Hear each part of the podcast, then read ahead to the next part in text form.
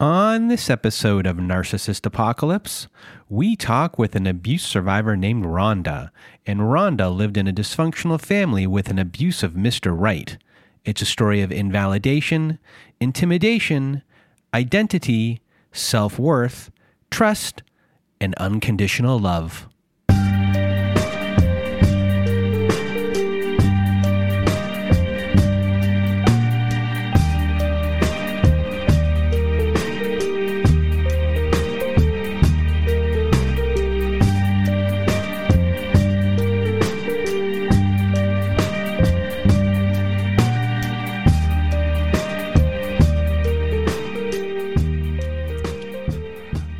Welcome to Narcissist Apocalypse, everyone.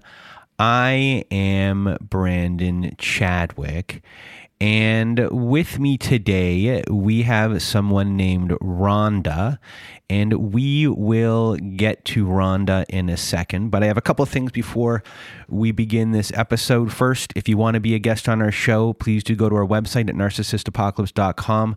Top of the page, there's a button that says guest form. When you click on that button, it takes you to our guest form page. And then please read all the instructions and send us an email at narcissistapocalypse at gmail.com or fill out our guest form and press the submit button. And please do send in your stories. We need stories.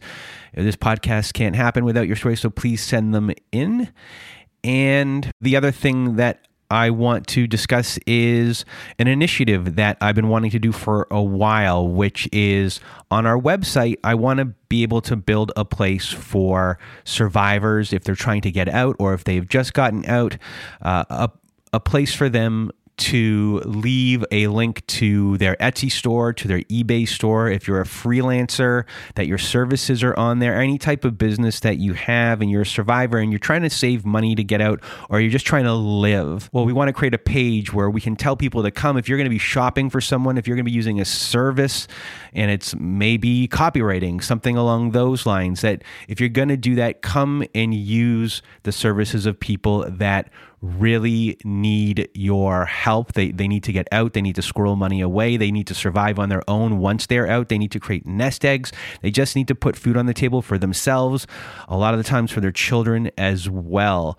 So we want to create this on our website. So if you out there have a store or if you have a freelance type business, and you're you're just trying to make make ends meet and you're just trying to get out of the situation you're in as well, please send us um, a link to your stores. Just send us an email at narcissistapocalypse at gmail.com. Send us everything you have. We're going to start building this out within the next few months so people can come. They will have sections on there uh, if it's a specific service or if it's a, like a like you're making clothes or things like that, jewelry, and we'll be able to link to your store so people will just use it as a portal to go through. So please do send what you have in, uh, and uh, eventually we'll have a really uh, solid place for people to.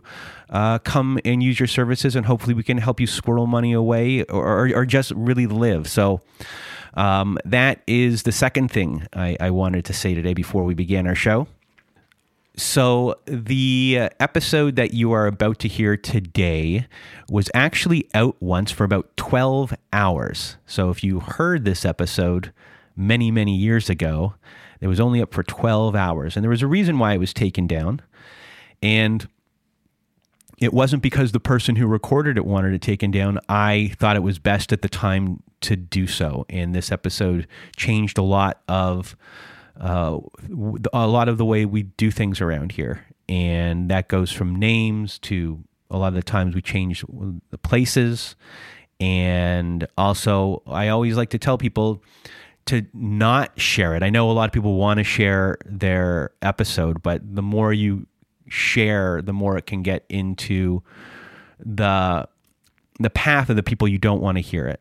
And with this episode, that happened and the person still wanted the episode up, but for the sake of the show at the time, I thought it was best to just leave it be for a while. And I know this person is doing uh, much uh, better now. So today you're going to hear an episode that uh, really changed the way we did things around here. It was pivotal in that way. And uh, I just want to thank uh, Ronda for uh, being our guest uh, at the time and, and, being patient. And you're going to hear a lot of sometimes on this episode spaces where names could be. So, uh, once again, a, a big thank you uh, to Ronda and for all your patience. And last two things before we begin. There were some issues with the sound on this episode. We got it to the best possible place we could get to because we tried to change or alter the voice uh, a, a little uh, when we went through this process once again. And uh, the other thing is that there's a trigger warning on this episode.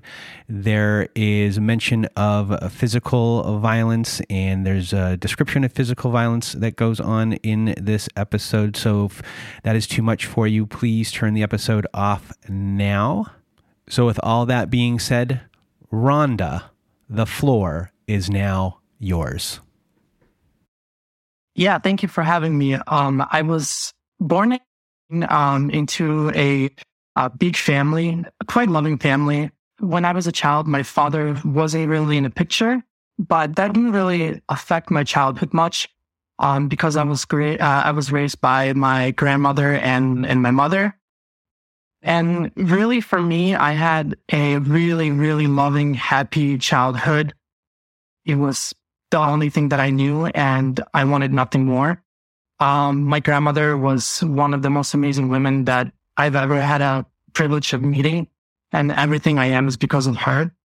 My family growing up was quite poor and, um, and they had their difficulties with addiction. Again, that didn't really take away from, from my childhood and what, what I had and the kind of love that I had. Um, in 2000 and three, my my mother gave birth to uh, my brother, and she was quite sick at this point already. And shortly after giving birth to him, she got really ill. So I ended up taking care of my brother for uh, for a few months um, until we took him to the hospital and uh, Skate took him and put him in an orphanage. And about a year later, my my mother had passed away from combination of tuberculosis and uh, drug addiction.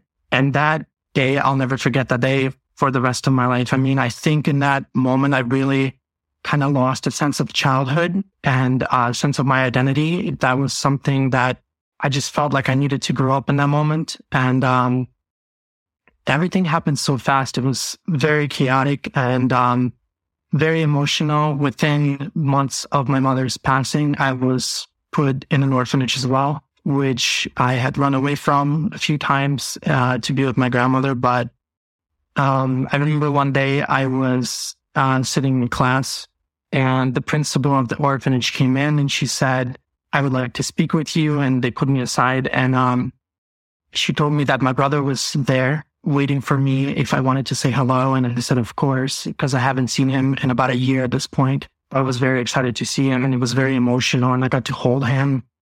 And they said that my brother was going to go to America. And, um, I was so excited for him. And I, again, it was very confusing for me. I didn't know what was happening, but they asked me if I wanted to go and see my brother in America as well. And of course I said yes, because, you know, I hadn't seen him for a year and I was so excited. And so within a few months of me meeting my brother, I was applying for a passport. And pretty soon I was on my way to United States and I had no idea what was happening. I didn't know that I was being adopted at the time. Um, it was never expressed to me. It was something that they made it seem as if I was visiting my brother and that that was it. Coming to United States uh, was quite challenging for me in a lot of ways because one, I didn't speak a language. And so it was very hard for me to communicate with family. And it was also very hard for the family to communicate with me. It was something that brought out frustration in both of us um, because we didn't know how to communicate. And I remember having this little book after being with them for about a few months I started missing home and I had this uh, book uh, that was Russian to um, to English translation. And I kept highlighting the word Doma and I kept showing it to the mother because I wanted to go back and be with my grandmother. I kept saying, I want to uh, go home, go home, go home. And uh, my brother's mom, she didn't really know how to communicate to me that. And so we just ended up getting in a lot of fights. Um, and just because I, it was out of frustration, it was something that we didn't know how to deal with. Within about four or five months of being them, I kind of started learning a few, few words and started communicating with them. And I uh, could have, uh, you know, the bare minimum sentence, like, uh, sentences for them. And everything was, uh, you know, we started communicating and they started asking me questions like what kind of family I wanted to live with, where I wanted to live, if I wanted a big family. And I just didn't know what they were like asking me. It was, again, very confusing. It was. So uh, here you are. You're 10 years old right around this time.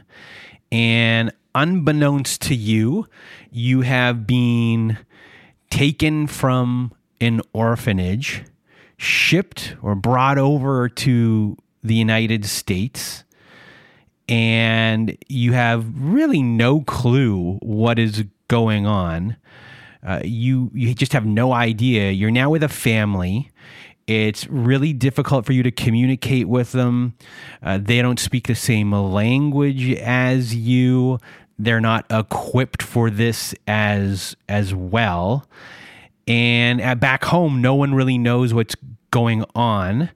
Uh, so, like, how are you doing at, at this point? Because this really has to be the most frightening thing in in the world. You're only ten years old, and you're now in a completely different country, values, uh, everything, and you're you know with this family and you're so far away, like you don't know how to leave. You are just alone. So, how is it dealing with everything while you are there? I mean, I remember just like being so frustrated. I didn't know how to communicate with anyone in school. I didn't know how to communicate with my family. I was crying constantly. I was sad because I was missing my home. Um, and felt like I was ripped out from my home that I had, that I had a happy childhood. And for some people, you know, it may not seem like that, but for me, that's all I knew. And suddenly I had no identity, no way of dealing with any of this. And I just, I just was kind of there. I was just existing and I just was putting my frustration. I think I was projecting my frustration on her and, and her husband.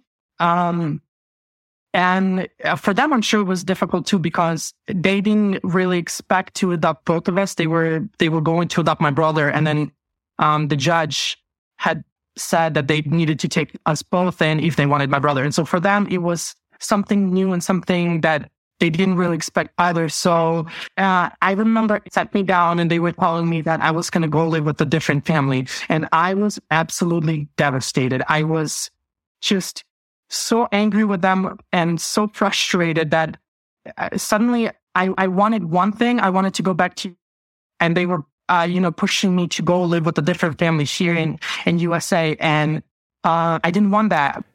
So eventually, you get a letter from a new family, and this new family is in California, and they are excited to meet you, and they send you uh, pictures and just really nice things about you being part of their family. And you end up uh, going to California. But do you have hope that you'll still be uh, going back home to your home country one day or soon?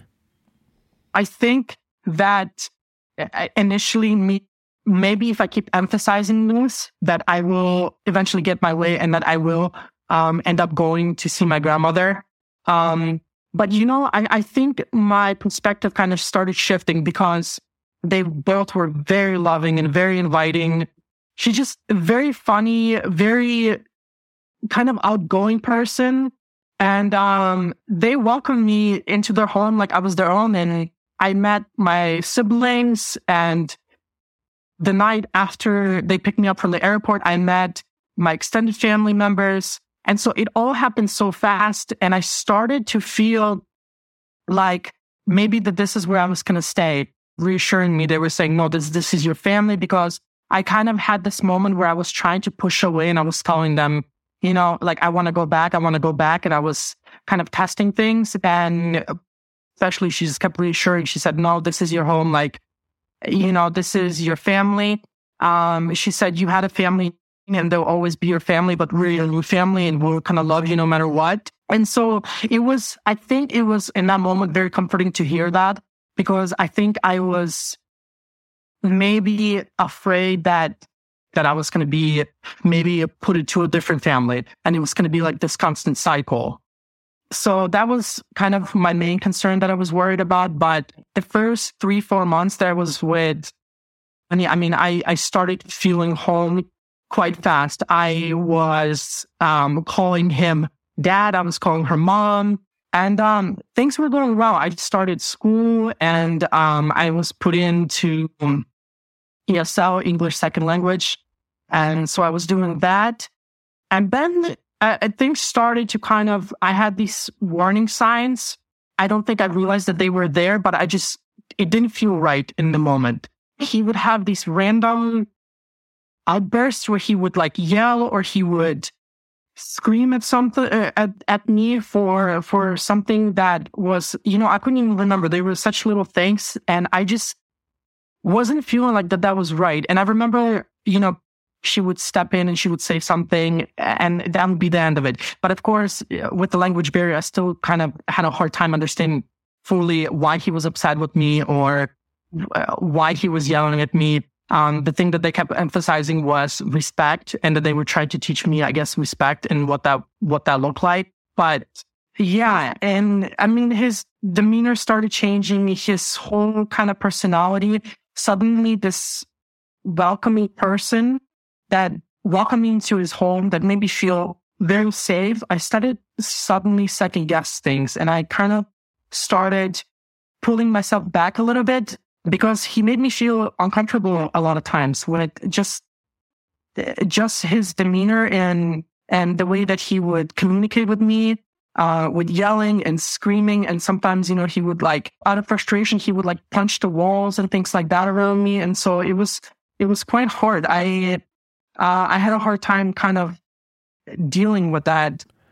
So, one thing I really want to point out here is that even though you came from this very, very poor upbringing, you had a family of addicts, you were still in this loving uh, family. You knew what love is, you knew what love was, what love actually felt like, and what it was like to be in this loving family, especially because of your grandmother. So the first 10 years of your life, you you just really had this feeling of uh, what love was. So you knew when it wasn't there that it was that it was gone. So now you're in this situation where you know what is going on isn't right, but you're you're feeling that there is no love there, but you're still 10 years old and because you're 10, your voice isn't really being heard by anybody. Absolutely. I think there's there was this idea of, you know, reflecting back on it of this unconditional love where I had it when I was a child and you know, I, I never questioned that. And suddenly I was put into this environment where the family was telling me that they loved me and that they really welcomed me, but I wasn't feeling, I, I, I started not to feel that. And that became kind of like a warning sign for me that like I later looked back on because at the time I didn't really understand each, it was all so chaotic and so much was happening that I was, you know, still in the process of, um, mourning my mother's death. And I was kind of still going through that. So that was, you know, something that was kind of, I didn't even pay attention to really. Like I said, I mean, I was taken out of eh, eh, my home and then suddenly my, my identity was gone. Suddenly I was placed into this home. And I think in part expected me to be very accommodating to him.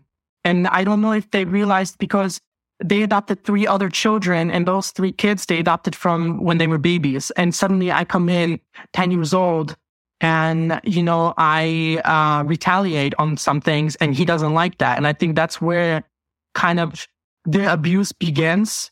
And I started seeing patterns with him, um, throughout middle school, you know, with, with nitpicking, he would, uh, he would do certain things. He would make comments about about the way that I said some words or that I was mispronouncing words or that I was using the wrong words. He, he would make comments about my, you know, my weight. He would tell me that I'm too skinny. I need to put on muscle. And then he would tell me that I need to lose weight. So just little things like that. He was also in a lot of ways very controlling. Like he, he would, you know, when he would have these mood swings, if you will, or outbursts, I would retaliate and I would, eh, you know, and I would, I, I would push back and, and suddenly it came down to this respect and he's, you know, him saying, this is my house. You need to respect me. And basically my voice was irrelevant. That was challenging as well. And in, in all of that, my mom, she also just kind of, you know, she saw what was happening and she would just say, well, you just need to respect him. And, you know, sometimes she would make comments um, that I was too sensitive about certain things, that uh, he's just joking and just trying to, I, I, don't know, undercut the situation of what was really happening, I think. So I, I don't know. And in, in this, this chaos that was happening, I started developing depression. Yeah, suddenly I started to feel a bit uncomfortable in, in sharing certain things. So, what is going on here right now is that your mom really isn't protecting you, and she's kind of protecting uh, your your dad, and she's invalidating your emotions, and then making you feel uh, guilty uh, about having emotions at a certain point. So, are you losing trust in your mom? Are you doing it consciously or unconsciously at this point? Because essentially, she has uh, abandoned you. You just don't know it yet. Yeah, in a lot of ways. And, and the reason that this is also so confusing is when all this is happening, they're still encouraging me to, you know, I was writing letters to my grandmother and, and all these things. And finally, I was having that relationship also, and they were so supportive of that. So it was just again, very mixed signals. And so I think for, it was easy, easier for me to see his, uh, the patterns of his emotional abuse. But I think it was a bit harder for me to see uh, mom's way of using guilt and invalidation to kind of, uh, I don't know, in ways push me away. And I, and I don't know if I didn't want to believe that or if it was something that I just really just didn't understand in that moment. So you just brought up your grandmother again. And right around this time, you're about 11 years old. Does your grandmother know what's actually going on? For me, she was very confused. I was I was writing to her and I was telling her that I was in USA, that I was living with this family, and she was very confused. And in one of the letters, she actually told me that she went to the orphanage. She saved up enough money to visit me in the orphanage which was uh, quite ways away from my home. When I learned this, I was devastated because in that moment, I realized that my grandmother had no idea that I was adopted either. And that was very devastating for me because I, I felt in a lot of ways this guilt and the shame kind of started to crawl up because I started feeling like I had in ways betrayed my grandmother. Um, you know, for me, suddenly I had all this, all these opportunities, this life that from outside looks, you know, just wonderful, like a happy family, many opportunities, you know, food on the table, things like that. And things that my grandmother didn't have and lost. And I was becoming really, I, I was, I started feeling really, really guilty. And we communicated, um, until she sadly passed away. I, I continued writing her and the letters stopped coming in. And I finally sent out one final letter and I said, please, um, just let me know. I kind of had this in, intuition that something had happened. And I just wrote in the letter and said, please, if someone reads this letter, just please write to me to let me know what had happened. And I received a letter telling me that my, my grandmother had passed away. I, I lost a big part of my identity and the very little that I had just was gone and I was shattered. I, I felt like so isolated and they were there and they supported me in this moment. But again, it was something that they couldn't understand. So at this point, you are officially alone as far as the people that you know unconditionally uh, love you.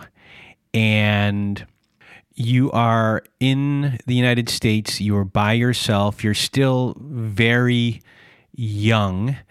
It's been really just chaos for you within this time. No one understanding really the depths of what you're dealing with.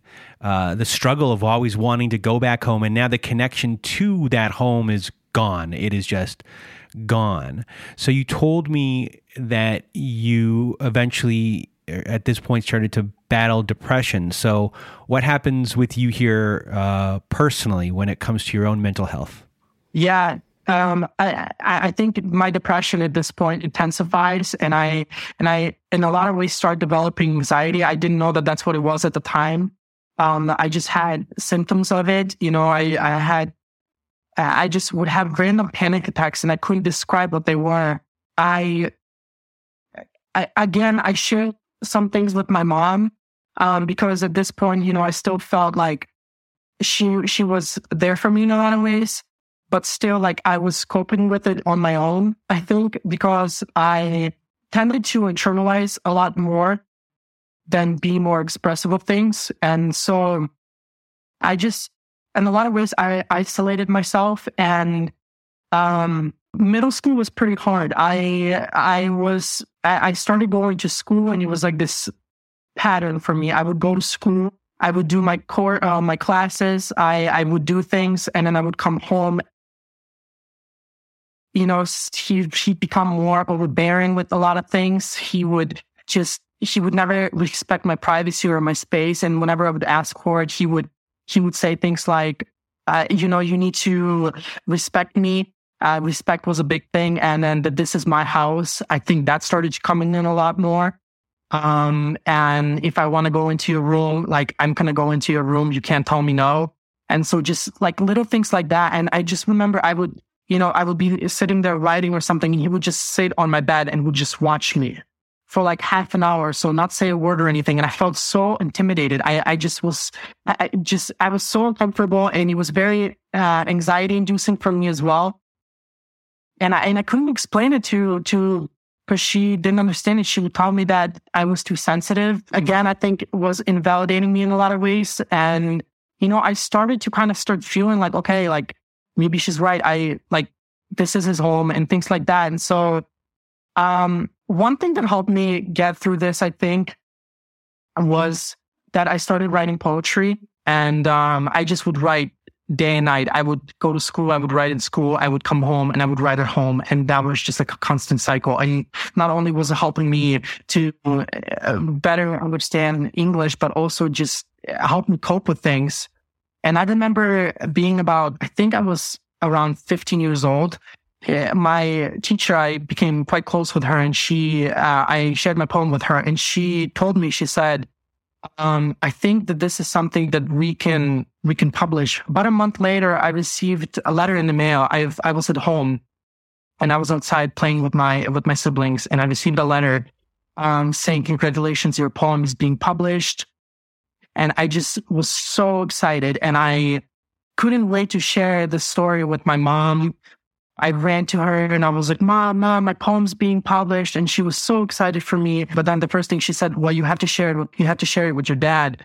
And I just remember feeling like I don't want to share this with him at all. Like he made me feel like he just undercut me in a lot of ways. Like I just felt like I was unworthy and I just felt like he would have a comment for everything. And so sure enough, when I went to him, he, he read the poem and he was like silence. It was like the longest two minutes of my life just standing there in front of him. And again, he was like laying on the couch and he said, but how did you, how did you publish this? Like you don't know half of these words.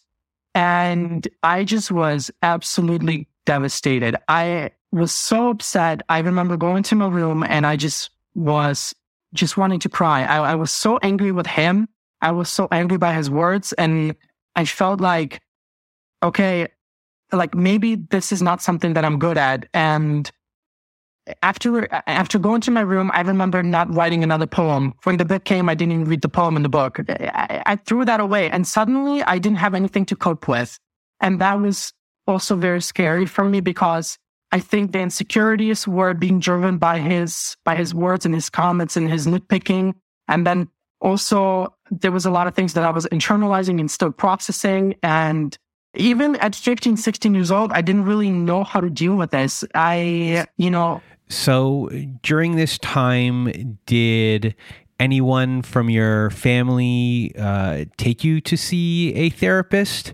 You know, you've had a lot of stuff going on. You have your stuff with your grandmother uh, passing away. Uh, just dealing with uh, acclimating yourself to a, a, new country, the situation you came from. There's a lot kind of going on here. So, uh, did they ever take that initiative?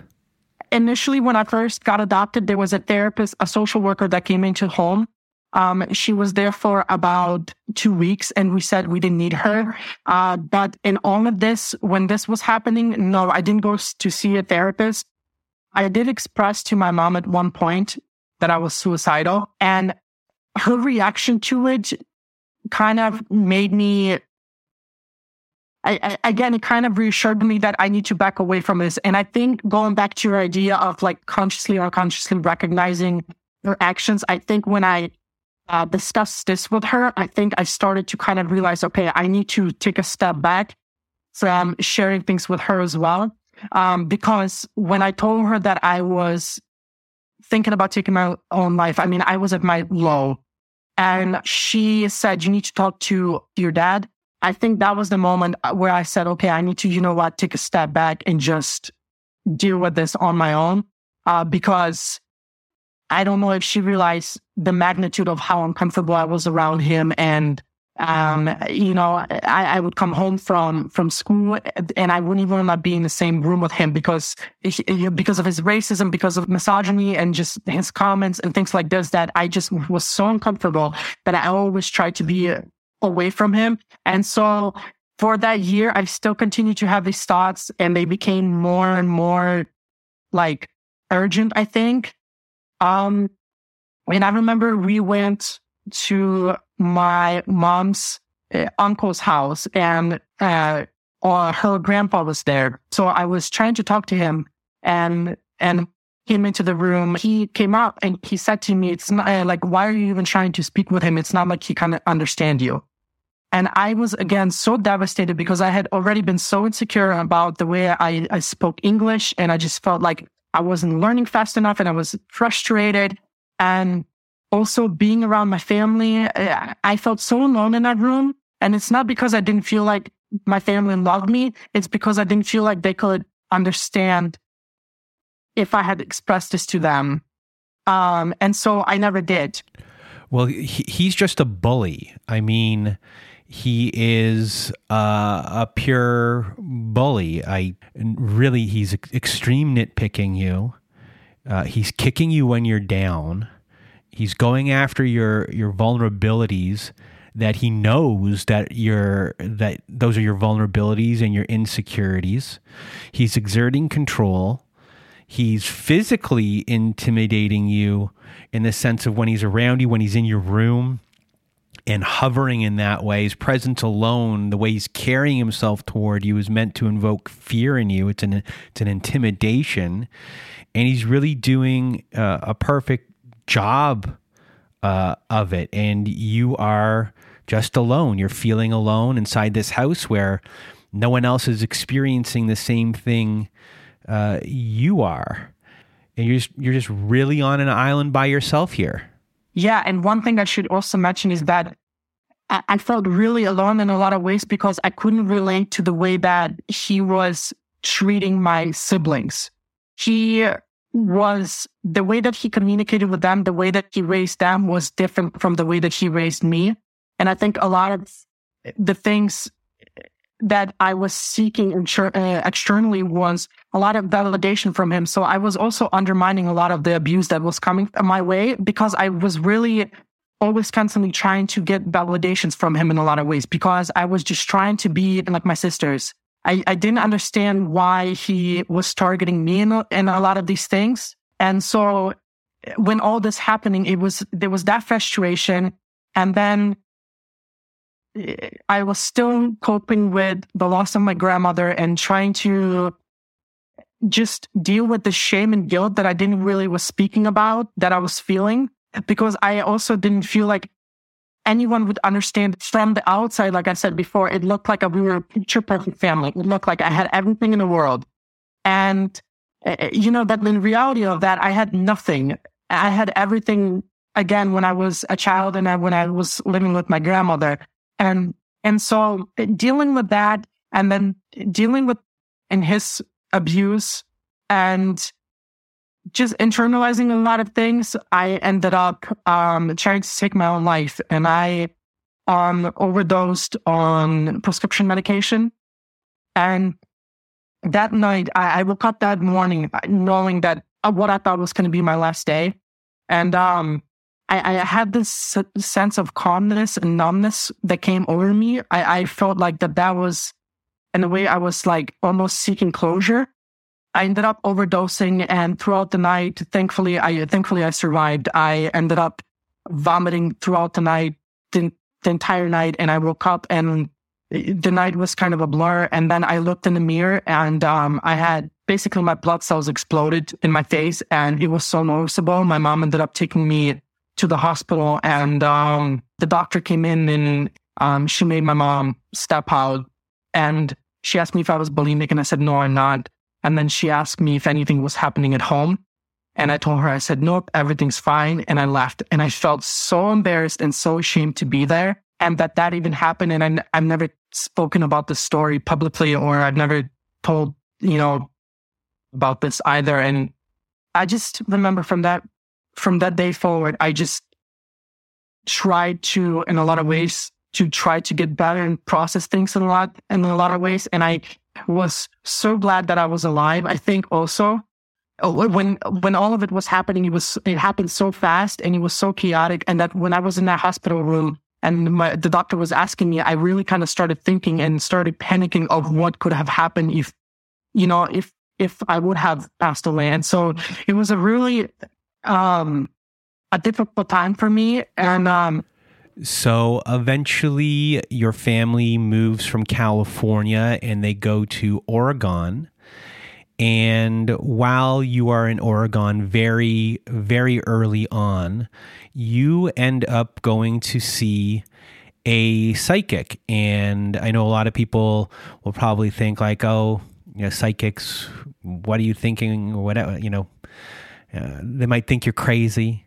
But sometimes they can say something that just feels right and you and you run with it and you and you believe it. And you know sometimes you truly truly believe it. And sometimes you know i think when it comes to those things sometimes you just hear the thing you need to hear and and you and if it's positive you take it and you go with it. And and this psychic really did change your life and she had tarot cards out and she said someone is trying to come through. And she said, your grandmother is trying to come through. And I just, and she said, she's standing behind you in the corner. And my hair stood up and I got so emotional. I remember I started crying and this woman hugged me and she hugged me the same exact way that my grandmother used to hug me when I was a little child. I used to, when I was a, a, a, baby boy, I was scared of storms. And when there would be storms, my grandmother would hug me and would fall asleep with me and she hugged me the same exact way. And I was just so emotional and, and the things that she was telling me, I, I, I hadn't shared with anyone. And it was only something that my birth mom and my grandmother would have known. I, it was such a special moment for me. And I felt really the presence of my grandmother in that room. And the one thing that I'm really guilty about is that I felt like I had betrayed my grandmother.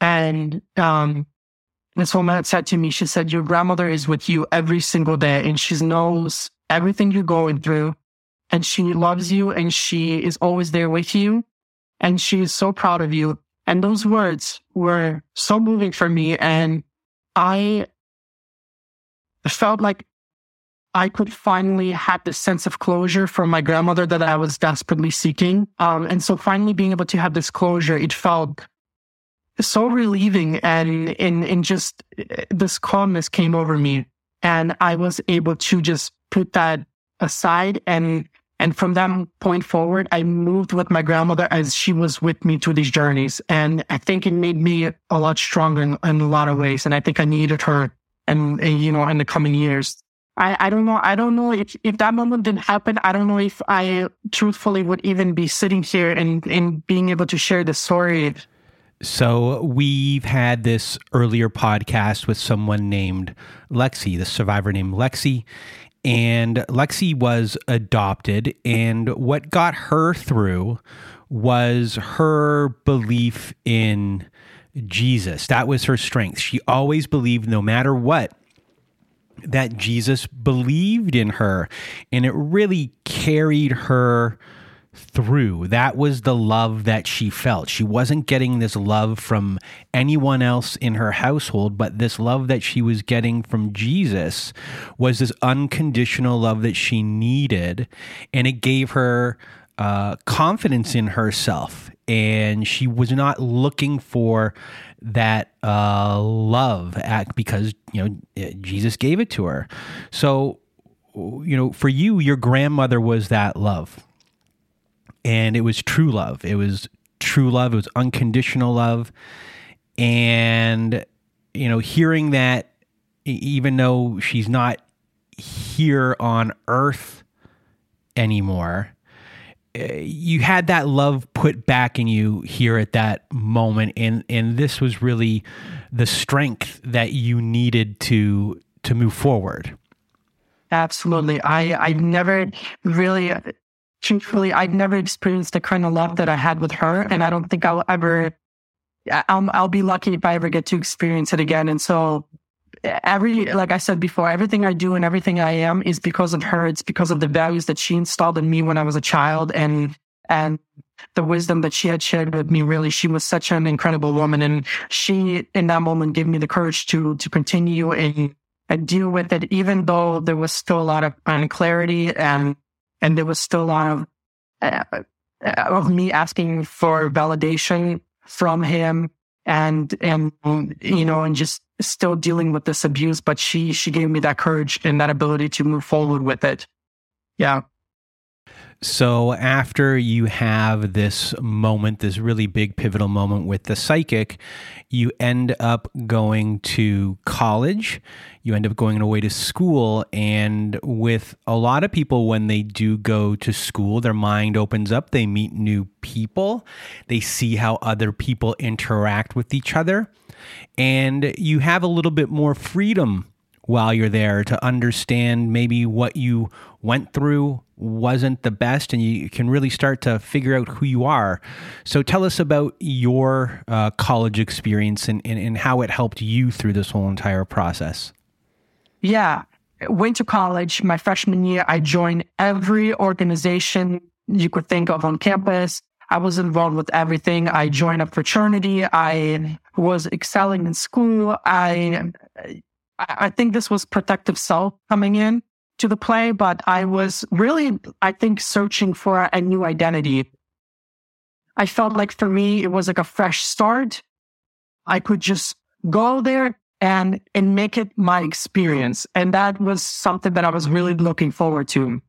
And uh, my relationship became more distant in a sense, but he became a bit more I would say controlling. You know, suddenly he was texting me and calling me and was asking me, uh, you know, like what I was doing and things like this. And and when I would come at home, uh, when I would come home for breaks, I I hated that um, because you know I felt so uncomfortable being there at home with him, and you know he he just made me feel very uncomfortable because I didn't really put up with things he was saying. I you know our values didn't align he was often very racist. He would uh, he would be watching TV, for example, and he would call um, you know, an African American and the N word or things like that. And I and I would just always had I, I would always correct him and I would always say like that's completely inappropriate to say.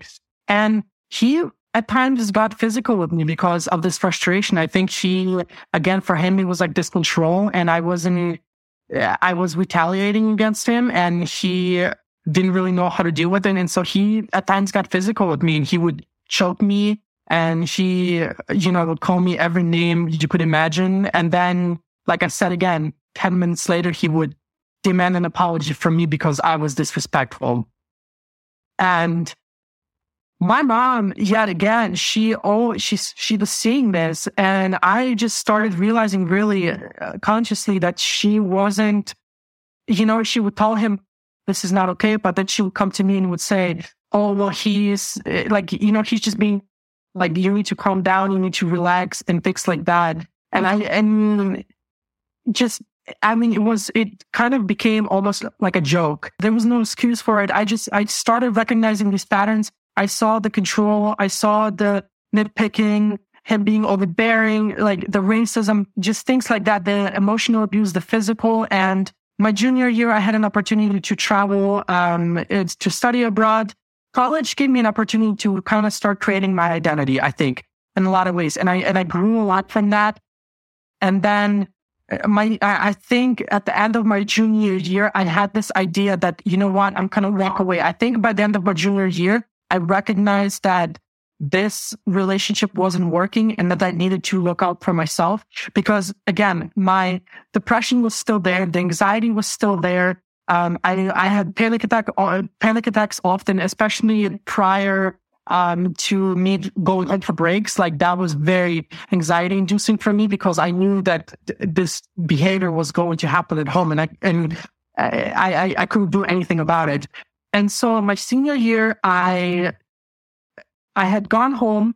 At this point, I'm starting to explore myself. I'm starting to understand my identity, who I am.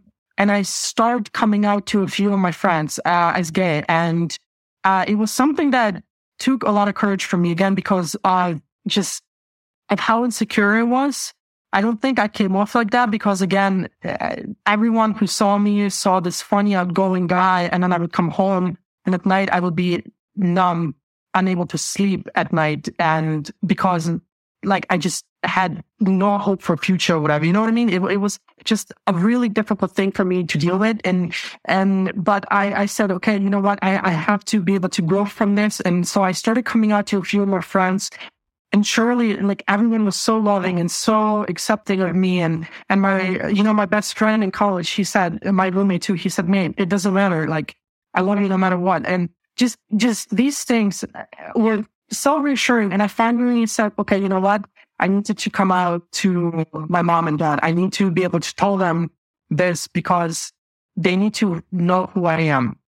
And I said, eh, you know, mom, dad, eh, I'm gay.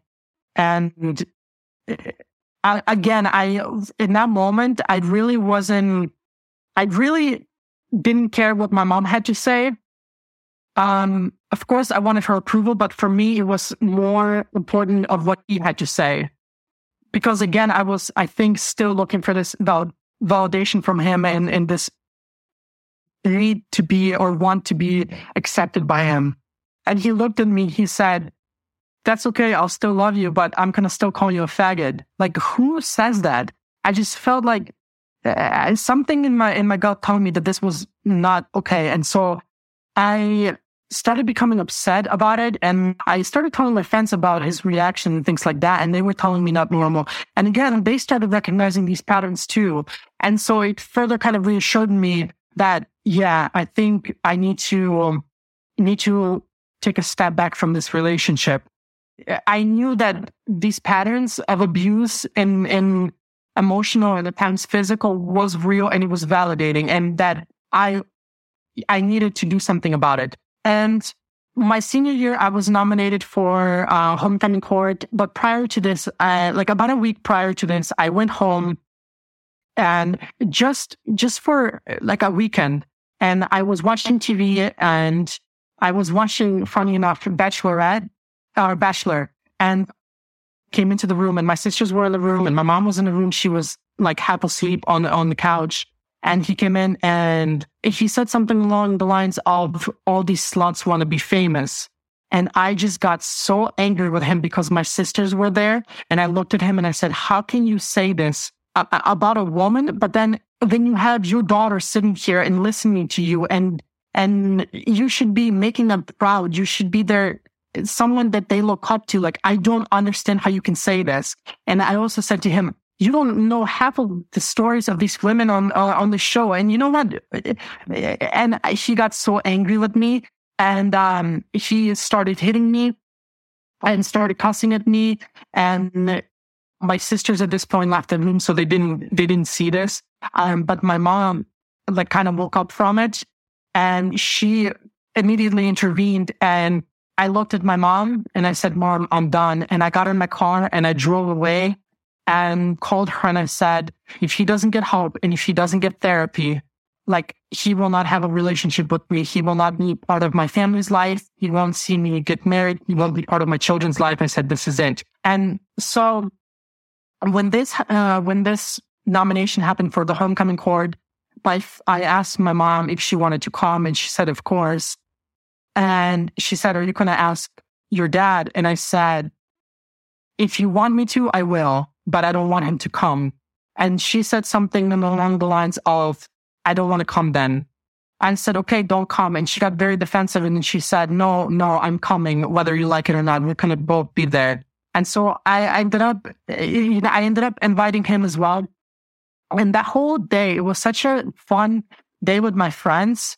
I, it just was ruined again. It was something that I just, I wanted to have such a nice day. We were, you know, we had a few drinks in the morning and, and we were just looking forward to it. And, and they were there. And that was the last time I saw him. And uh, um, about a month and a half passed by and I told my mom, uh, he kept calling me, he kept texting me and I wouldn't respond to his messages.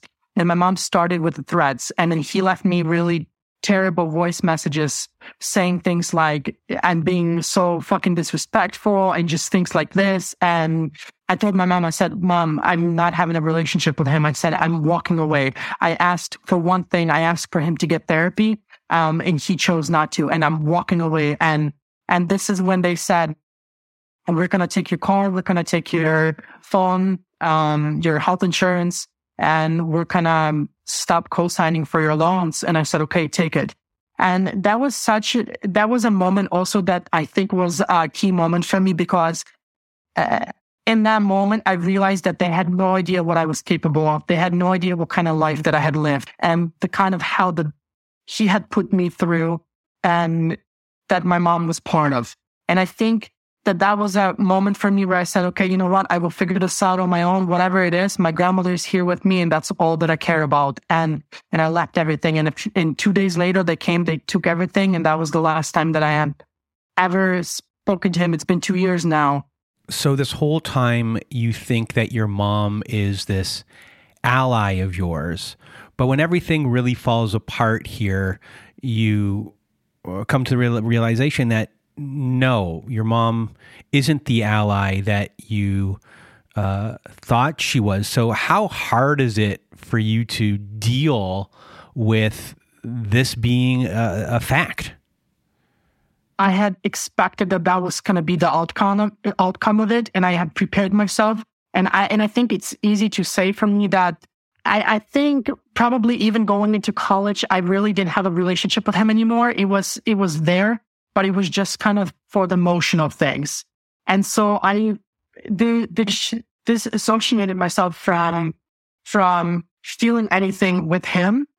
And I don't know if I stopped loving him in that moment. I don't know what that was, but I just, I, I was prepared for that. But with my mom, I was so devastated. Um, I, I felt heartbroken again. And I, and it's constantly, I mean, I still at times feel that I, I was made a second choice and I've felt like that throughout my life for a very long time, that I wasn't worthy of, of love. I mean, it still it comes up at times and it's something that I'm working on consciously, but that was, I, I was devastated really. I tried to be so strong and I tried to stay so together, but uh, alone, I, I was, I had nights where I was crying endlessly because I missed her so much. Um, but then again, I knew that I needed to, to walk away from the relationship because it was for my benefit. And I'll never forget the one message that I got from her. And I, and I explained to her, I said, mom, I don't expect you to choose my side. I don't expect you to choose his side because that's not what it's about. I want you to love him and be a loving wife to him because that's your relationship with him. But I want you to be a loving and supportive mom to me because I'm your son. And the sad thing about this is that your mom ultimately uh, wrote you back and really chose your your dad over you, and it's a very difficult thing to uh, come to terms with. So, I guess, how are you doing right now? How are you coping? Where are you uh, in your life right now? What are you doing to work on your recovery? Because this isn't really a small recovery at all. You've been dealing with a lot your whole entire life. Uh, emotionally, you've dealt with physical abuse, but you've been living in this chaos for such a long, long time. You've lived so many lives within this short amount uh, of time in your life compared to most people. So, I guess, uh, how are you able to move forward? W- what are you doing to move forward? And uh, are, are you still in school? Uh, tell us uh, what's going on in your life right now, uh, really on on a day to day basis as well too. Of course, yeah. I have moved. I moved about a year ago, and I started my master's uh, in media communication, and and so I was kind of started a, new adventure, if you will, here in in Germany, and I I've been living here for about a year and a half, and I, I think I, I, made a promise to myself. I, I said that in order to move forward and in be be not just happy, but really have this feeling of being content and and looking forward to life, you need to work on yourself. I, one realization is that I had that I had was that no one's going to save you. It's something that you there are going to be resources out there for you, and there are going to be people that are going to want to talk to you about these things. And, but you need to really work on your internal self in order to be able to really fully move forward with this. One thing for me that has been made a big difference was surrounding myself with a positive community.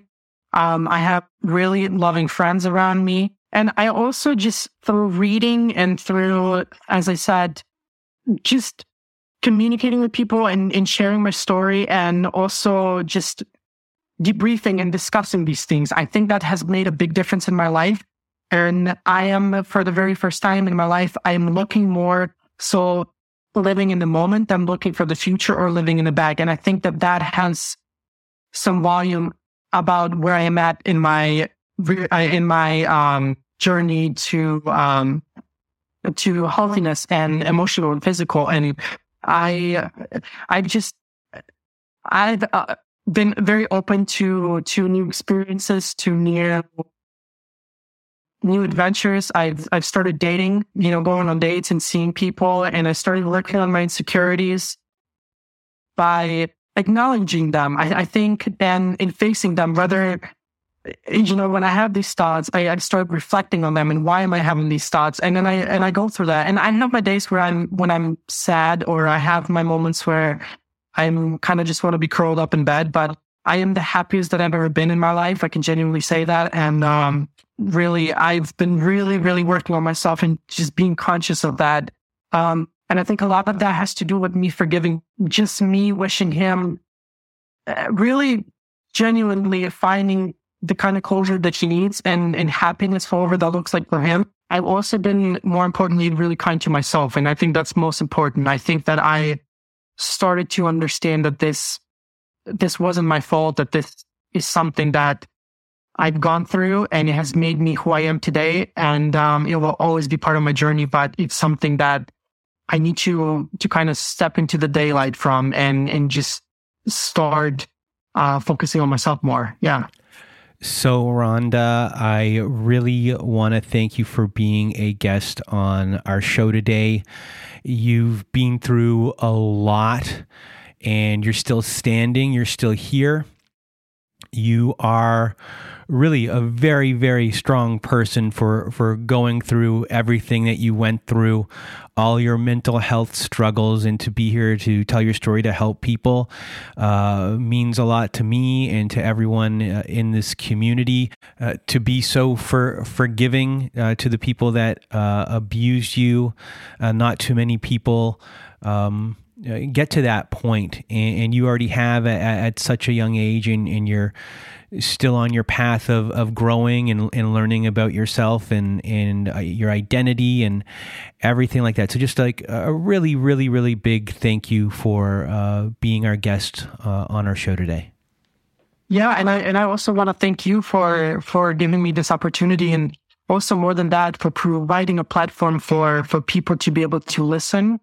Um, because I think a lot of a lot of people out there feel feel like they're alone, um, and so being able to share these experiences or share these stories, hopefully they can relate to these things and know that they can do this and that they can, um, look forward to a better future and, and, you know, happier and, and healthier life. So I, I want to thank you for that as well.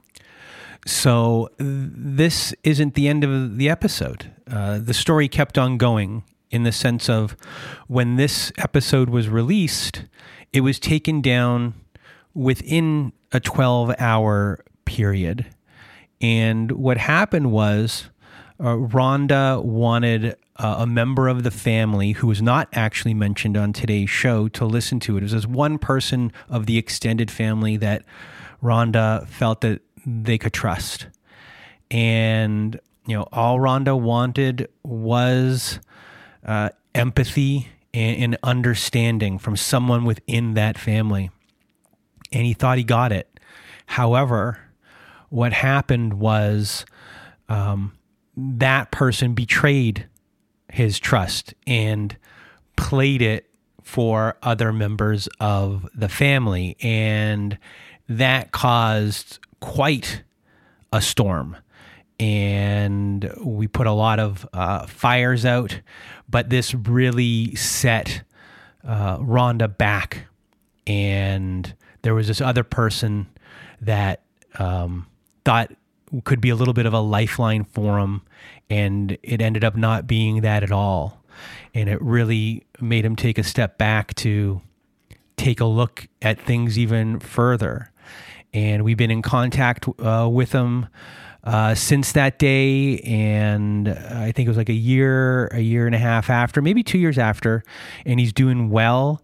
Um, he's back on you know his path. He's doing a, a, a, lot better, and he just he's living his his life, and um, he's doing it uh, his way, and he's doing it without being uh, surrounded by abuse. So, if you are listening still, uh, Ronda, thank you once again for uh, being a guest on our show.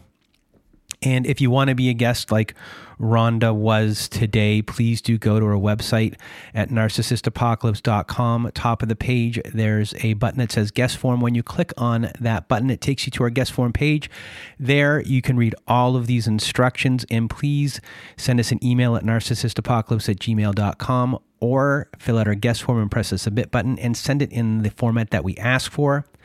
And as we mentioned earlier on, we have a new initiative. If you have uh, an online store of any sort, an Etsy store, an eBay store, if you're a freelancer of any sort and you are an abuse survivor, or if you you know you're you're trying to squirrel money away uh, while you're in it, and or maybe you're just trying to put food on the table and pay rent in the aftermath please send us an email at narcissistapocalypse at gmail.com. We are going to be creating a portal on our website, and we're going to eventually start to get people to start shopping uh, through the portal. They'll click on your stores, they'll go to your eBay stores, they'll go to your Etsy stores, they'll go to your Fiverr stores, whatever service, they'll go to your websites, whatever service that you're, you're going to be offering people. We want people to uh, use your services to help you uh, get out of the situations uh, you're in, to squirrel money away, to create a better life for you and you and your families. So please uh, send us uh, your stores. We want to we want to really really help you um, create a better life. So please do do that. And if I think I said do way too many times there. And if you need support, we do have our support group, and that's also at narcissistapocalypse.com. And at the top of the page, you press the support group button. When you click on that button, it takes you to our support group. It's our very own safe social network. And on that network, we have Zoom meetings every Wednesday night, Thursday afternoon, and Saturday nights. We also have uh, our own forum boards for you to post and for your fellow survivors to validate your experience and give you supportive words. We have ad free episodes on there and we have bonus episodes. We just did a great bonus episode uh, about the uh, movie Jennifer's Body. We dissected uh, that uh, movie from an abuse standpoint, calling out all these different things. It was a really uh, fun time discussing this movie and pointing out all these things for everyone to see and to hear, just so you can, uh, you know, validate your experience through through movies sometimes or, or, or TV. So we're going to be starting to do more of that. So we have that on our bonus episodes as well. And if you need even more support, everyone, please do go visit our friends at domesticshelters.org. And there you can find articles and resources that can help you make sense of what you are going through. They have every website address, every phone number, every email address for shelters that are or domestic violence agencies as well in towns that are big, towns that are small, everywhere. So please do go visit our friends at domesticshelters.org. And that is it for today. So for myself and Ronda, we hope you have a good night.